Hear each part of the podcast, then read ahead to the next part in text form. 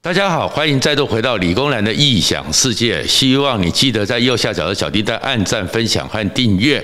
今天呢，我们今天的已经来到了八月，在八月的时候，天气炎热之外，其实全世界的局势正在出现一个巨大的变化。而这样一个巨大的变化呢，叫做八月炮火。战争螺旋恐怕已经旋得超乎我们的想象。我们会知道说，这个世界上局势正在改变。我们做好准备了吗？我们有彻底的了解，了解之后准备好做各种的因应吗？什么叫做八月炮火呢？其实，在七月二十五号，全世界因为最近在防疫。就没有注意到，在整个最北边的一个好像最近都比较没有声音的霸权，这个国家叫做俄罗斯，而且在七月二十五号呢，五十几艘战舰。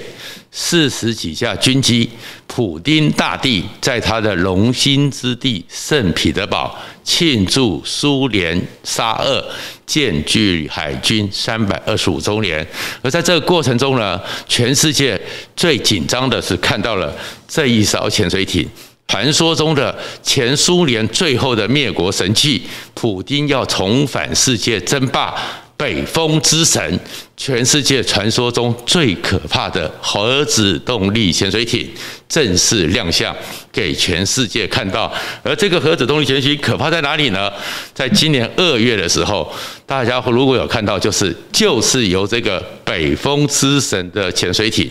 在水底下不知道水深多少处，同时的时候，那个画面出来是连续的发射了四枚在水下。布拉瓦洲际飞弹，而且是核弹，连发四发，每隔两秒两秒发一发，每隔两秒发一发，每隔两秒发一发，总共发射了四枚。在这八秒之中，它的射程可以达到九千五百公里。那次试射是打中五千五百公里外他们预定的目标，而它是可以带核弹的。布拉瓦飞弹呢，如果它的核弹这四枚的总原子弹的当量是当年广岛原子弹的。一百倍，也就是苏联随时可以威慑国家。而在此时呢，在这一次的七月二十五号里边呢，苏联又做了一件事情。我们知道说，现在中国、印度、美国、俄罗斯都在争一件事情，在争什么？争极超高音速的飞弹。所以呢，苏联在那一天七月二十五号的时候，在他们一艘驱逐舰飞弹驱逐舰上。发射了它的锆石飞弹，而这个锆石飞弹出来之后，达到极超音速七倍的音速，直接击中三百五十公里外设定好的目标，非常的精准。而在此时，苏联它已经有俄罗斯有 S 四百这样一个防空飞弹，号称跟我们的爱三式同等级的，它又拿出了 S 五百，而这 S 五百又亮相之后呢，S 五百呢扫描范围比。爱国者比 S 四百两百公里还大了三倍，六百公里之内可以同时锁定一百多个目标，设定完全命中一十个目标，而这十个目标的速度是可以在二十倍音速之上被它击中、被它锁定打下来。也就是苏联展现的实力是：第一个呢，现在全世界在做极超音速飞弹的时候，像苏联这个可以在机动的船上这么不稳定的状况之下。发射出去达到七倍音速，这个科技领先了美国，领先了中国非常多。而且它因为它是在船舰上，所以它可以神出鬼没，就好像北风之神一样。北风之神呢，当时是在前苏联快要解体的时候，为了要对付美国，当时苏联就要去做个更新的潜水艇，可以深潜到四百八到五百五十公里。而且呢，上面除了类似巡弋飞弹、布拉法飞弹以外，还有核弹，所以它是一个完全无声，可以随时袭击全世界。后来因为苏联解体之后，就停下来，直到普京在二零一四年要重建俄罗斯海军，开始生产。目前传说生产了三架，也因为这三架生产出来，美国才会重启海狼级的潜水艇。海狼级潜水艇也是美国想要去对付北风之神。光一艘海狼级它的制造的价价格就五十三五十亿美金，你就知道这双方这种终极武器到底威力有从多强大。那为什么谈到这个？就是说，因为这个时候我们常常是要注意一件事情，叫做八月炮火。八月炮火其实是人类历史上这一百多年来让全世界最担心、最在乎的一件事情，就是一次世界大战的时候，当时呢，最后叫做八月炮火的战争螺旋会是人类的浩劫，因为一次世界大战的时候，当时全世界也就有这么一个概念，就是如果你往上去。发表军备，那我就只有拉高我的竞争能力，所以军备竞赛就是八月炮火，而最后呢，他们就是不断的拉高战备，不断的在军事竞赛还有外交折中之中，认为这样子可以达到一个平衡，战争螺旋旋得越紧，最后是不会有战争。可是，一九一四年的八月，就告诉你这件事情是错的。第一次世界大战反而因为八月炮火这样的逻辑不断的升高，不断的延伸，最后造成了人类的浩劫。而在那场八月爆火，在一九一四的一战中，第一次病毒袭击人类。H1N1 西班牙大流感也不知不觉，所以中间可能流感就是我们知道这疫情一个病毒可以伤害人类，在短短几年之内，数字是两千万到八千万之间。所以现在是你会看到美中在争霸的过程中，其实非常危险的是，苏联也不会落伍。普丁也在做准备，而在此时此刻，美中的一个外交上的针锋相对也不断的在拉高。这个拉高里面，就是美国的副国务卿雪曼上任之后第一次的出访。跟中国等于是拜登上来之后，美中第二次的高层交访又是针锋相对，你来我往，恐怕美中的关系也会走向更紧张。这更紧张到什么程度呢？其实雪曼访中国这里面的故事，你就看到是那种外交上针锋相对，你来我往。上一次在阿拉斯加的时候，布林肯、苏利文、杨洁篪、王毅。第一次美中的外交高峰会针锋相对，中国人不吃你这一套，双方近乎绝类。而这一次雪曼又要去访中国，又是第二次的针锋相对。事实上，其实中国呢很在乎，你看拜登这个老外交，所以呢到底会不会有拜习会？所以当雪曼在国会里面确认就任，开始要出访之后呢，是由中国的南华早报。香港那边最少放出消息说，雪曼要来访亚洲，会访中国，然后认为可能会有。谈到拜习会，如果十月的时候拜习会能够见面高峰会谈一谈，现在这种双方对立紧张的局势可能可以舒缓一点。可在这个过程中呢，你看连拜登连普京都见过了，但是普京马上把他的最先进的武器亮出来，你就知道这种国际形势紧张其实是非常复杂的。可是呢，没想到呢，中国给美国吃穿小鞋，因为雪曼是国务院的第二号人物。但是中国去安排的是谢锋，中国的外交部副部长。可是中国外交部的副部长有七八个，甚至有时候更多，十来个。这个副部长是排名第五名。那雪曼是第二号人物，我去到你这边不对等嘛？你用一个第五名的，所以雪曼和美国认为你应该是越狱成中国第一副部长，两个人见面才叫做对等。结果呢，中国完全不甩。就说因为谢峰负责美洲事务，所以由谢峰跟你雪曼见面。那美国也都不讲话。结果美国在二十一号的时候，白宫宣布雪曼要开始访亚洲，而访亚洲就是先访日本，先访韩国，然后跟日本、韩国见面之后，还特别这个日韩发表一个联合声明，关切台湾海峡、台海的局势。反对任何对台湾的武力动武，这直接针对中国。因为这个情况，雪曼美国先出手拉了整个日本和韩国，所以中国才开始退了。那中国退了以后呢，就变成是说，因为他们谢锋不能退让。但是又不能让他进到北京，因为这样子就丢了脸，所以就选了在天津。选了天津之后，就是在天津跟王毅见面，然后这样子就看起来就是你远来，然后我们不是在首都，但是在首都附近的天津跟王毅有一个见面，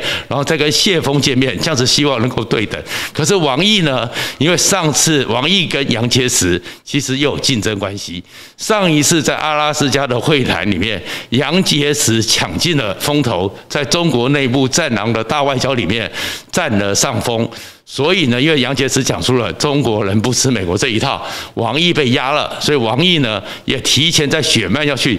中国之前，就特别呛下说，美国已经不是世界的独大。雪曼来的时候，中国要替雪曼替美国上一堂课。谢峰也开始谈说，你美国不要动不动什么就扯到中美对抗，好像你们不扯上中国，你们什么都不会谈了，什么事都没有了，拉出了战南外交。所以最后双方的见面不欢而散。因为雪曼也就是说，我来这次呢，没有任何议题，没有你们期待的拜习会，我只是确保。美中现在还有沟通的管道，所以不欢而散的一个情况，这就是现在外交里面战争螺旋，包含外交战的螺旋也越拉越高。而在此时此刻，双方这么紧绷，然后整个普丁秀完他的妈手之后，普丁当然会告诉中国说：“你跟美国去竞争，我会挺你。”所以普丁又在东海那边开始进驻。苏凯三十五，甚至于在泽桌岛，就是北方四岛，开始进驻军队，开始进行军演，给日本直接施压。在这种局势之下，那美国怎么办呢？美国就派了奥斯汀到达东南亚，到达新加坡，到达印度，让布林肯去了印度。而去了印度之后呢，布林肯又开始告诉莫迪说，要成为更紧密的。战略伙伴关系，而整个奥斯汀国防部长到了新加坡，他里面的发言除了讲说支持越南和菲律宾对抗中国在南海的侵略之外，然后呢，更重要的是说，美国会强化台湾的防卫能力，让台湾面对任何的威胁。所以整个局势里面，台海这个状况情势是更紧张。而更紧张的时候呢，你会发现一个小小的新闻，在台湾在这个局势里面。绝对的也是变得更复杂了。这个岛左上角是太平岛，太平岛的位置其实很特殊。中国在南海填海造陆，可是其实不管它的遮蔽礁啊、永暑礁什么什么的，其实正中间就是我们的太平岛。而太平岛呢，在马英九时代，美国就希望整个台湾把太平岛的跑道给延长，然后马英九时代延长到一千一百五十公尺。而最近这两年，悄悄的，我们的正在施行的工程，这个跑道又被拉长了，拉长填海造陆到一千五百公尺，而且增加了雷达导引，增加了防御，增加了油弹库。那这一千五百公尺代表什么意义呢？因为现在一一五零公尺在太平岛可以停西礁三斗，最多可以同时停两架。可是当你跑道拉到一千五百公尺的时候，F 十六需要的跑道是一千公尺，P 三 C 反潜机需要的跑道是九百七十公尺长，而美国的 F 十八需要的跑道是一千三百公尺，而美国的反潜机 P 八 A 跑道是一千五百公尺。也就是说，在这过程中，其实美国和台湾又在南海整个中国叫做。七星连珠，南海填海造陆这七个岛的正中间，也布下了台湾这个战局。所以这个战争的准备，其实这个情势是拉高的，我们必须要戒慎的去面对这个状况，因为这个国际形势都很变。也因此，CNN 特别写了一篇文章。第三次世界大战，也许台湾会是个重点，而这个重点里面更特殊的是，如果拉高到这么多军事炮火打起来，台湾会是怎么样面对一个战争形态呢？这个时候，其实美国还有拜登特别提到了一个状况。叫做网络战，而这网络战是什么情况呢？非常特殊的是，认为说拉到这么紧靠的时候，炮火四射，像一战、二战那样血肉模糊是一回事，但是另外一个东西，透过网络进行瘫痪，恐怕是台湾要面对的另一个巨大的危机。怎么讲呢？是因为呢，美国呢？最近由他们的参谋主席联席会议的副主席突然告诉了美国，发现台湾有一个危险。这个危险是什么？就是去年十月，美国进行一次兵推的时候，发现，在台海附近、西太平洋出事，美军全败。那这种全败，所以美军必须重新调整过去的战争部署。怎么讲呢？因为过去的时候呢，首先是美国去预算。中国如果要攻打台湾，它就是要万船齐发、千斤腾空。而美国从波湾战争以来的应对方式，或者是二战的时候打垮日本和打垮希特勒的方式，都是航空母舰战斗群在一个地点集结。非常优势的军力之下，然后顺连不及掩耳。比如说波湾战争的时候，比如说雷伊泰湾的时候，十三艘航空母舰，三百多艘的船舰聚在雷伊泰湾，然后进行一场大决战。莫乱比登陆的时候，七千艘军舰，一万两千艘飞机，激起一场大决战。波湾战争的时候，在沙乌地阿拉伯这边聚集了十几国的军队，然后然后六个月的准备，一次决战。但他们发现说，现在面对中国。美国发现这场战争是不行的，原因是因为中国的东风飞弹万弹齐发，红色暴风雨，美军只要集结是会被集成的。而且美国呢，最近侦查资料也发现一件事情，非常危险的是，中国在台湾的上空布了很多的监视卫星，甚至是监控卫星，还有干扰卫星。美国发现说，真的开战，他们的资讯去推断，真的开战在台海附近，美军的联络方式会因为卫星的电磁干扰、各种技术造成中断，所以美国会失去一个连结，也因此美国很担心新型的战争。CNN 讲的是网络上的战争，所以也因此拜登。在二十六号的时候，特别去美国的国家情报总监，特别向苏联的普京，还有中国的习近平喊话：如果在网络上的骇客攻击和网络攻击不加以节制的话，会有真枪实弹的战争。而在这里面，里面台湾确确实实受到极大的威胁。这个威胁是什么呢？这个威胁的状况就是说。基本上，出任何的战争，从诺曼底或中国要登陆台湾，同时要两百万的军队，他们需要七万艘三千万吨的船舰，是很难的。可是攻台湾就有网路，所以确确实实，他们发现今年起每个月。台湾受到网络的攻击，每个月是两千万到四千万之多，甚至于里面的攻击和系统多到超乎你的想象。而去年的时候，有十起是非常重大骇客入侵台湾、攻击台湾。有一起呢，是去年四月二十几号的时候，骇客密集的想要侵入台大医院，还有我们卫福部的医疗资讯，而里面专门锁定。想要从里面攻破防火墙之后，窃取蔡英文、还有赖清德、陈建仁这些国家最高领导人的健康资料，这个东西就有斩首的准备的可能性。所以这是一个。然后另外一个呢，还记得美国在今年上半年的时候，突然之间，美国东岸最大的油管公司。因为骇客入侵造成瘫痪，美国很多地方油都运不出来，加油是人员出了状况。而去年五月十九号晚上，台湾在蔡英文连任的要连任之前的前一天，中油的收银计算系统、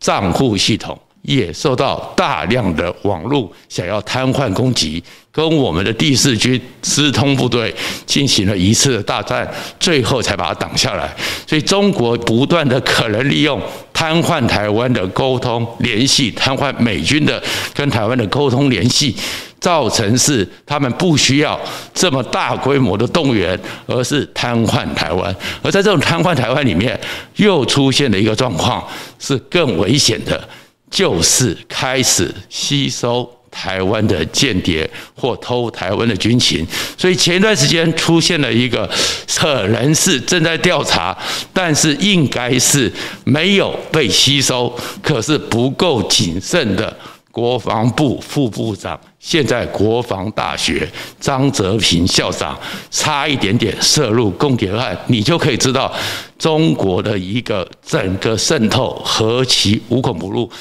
这个部分的是，其实在二中国过去的时候，负责最高的一个情报攻防是中国人民解放军政治作战部，但是这个政治作战部过去是由江泽民时代的军头所控制，习近平掌控之后，在二零一五年改名叫做中共军委会政治工作组，而在政治工作组里面，特别在广东。设了一个广州分局，广东对外联络处，其实就是直属习近平的间谍机关。而因为黄埔它的发源地就在广东，所以发现说他们透过从二零一二年开始，透过一个正信台商，已经吸收了两位退役的台湾上将。两位退役的少将，两位退役的少校，两位退役的中校，八颗星星，八颗梅花，开始想要去吸收台湾，窃取台湾军情。然后他们曾经在二零一五年开始锁定了曾经担任过。空军作战指挥部司令的张泽平，因为知道张泽平爱家，所以呢，透过一个卫星的退休教官约张泽平见面，一起去桃园游湖吃饭，他取悦张泽平的太太，邀请张泽平的太太安排协助他去香港去访问，去购买虾品，然后慢慢的渗透，最后是在二零一六年的时候。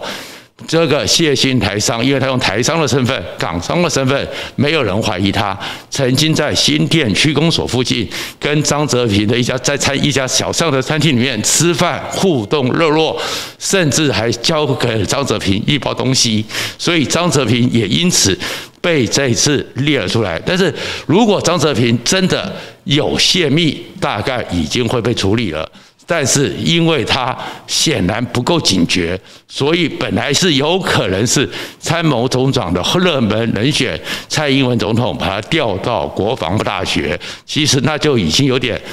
留校察看待退。原因大概是他不是共谍，而是他在这种过程中显然不够警觉，而这种不够警觉有没有可能造成漏洞？这因为如果他打通了跟张泽平有关系，会不会利用这种私交的关系，继续去吸收一些意志不坚的台湾军人？这是一个非常可怕的事情。所以张泽民讲的他绝无不法，我们也相信他，但是毫无警觉，这也是台湾在这个八月炮火全世界声讨里面需要特别注意的。而事实上，台湾的这些将领。或者是军人退休之后，对于机密的不够警觉，这几年就有两次最大的伤害。一个呢，就是罗贤哲。螺旋者的博胜案，把美国要跟台湾的战指通勤 Link 幺六这样的一个指挥和战时的通讯联络指挥系统资讯外泄，让美国从此不信任台湾好几年，也因此有好几年时间里面，美国不愿意协助台湾军事的战指通勤现代化，直到后面因为习近平崛起，才改变了这个情况。因为习近平让美国认为是头号敌人。而另外一个是二零一四年，海军的大气气象局有一个退休的中校，他把我们台湾附近最神秘、最机密的水文资料，偷偷的交给了中国，然后后来被抓到，也被判刑了。可是我们在台湾海峡、高平溪。还有巴士海峡最适合潜水艇伏击的十六个地点，通通被外泄给中国知道，也造成我们在水下防御，甚至是美国要通行台湾海峡极大的威胁。所以今天是讲说说，其实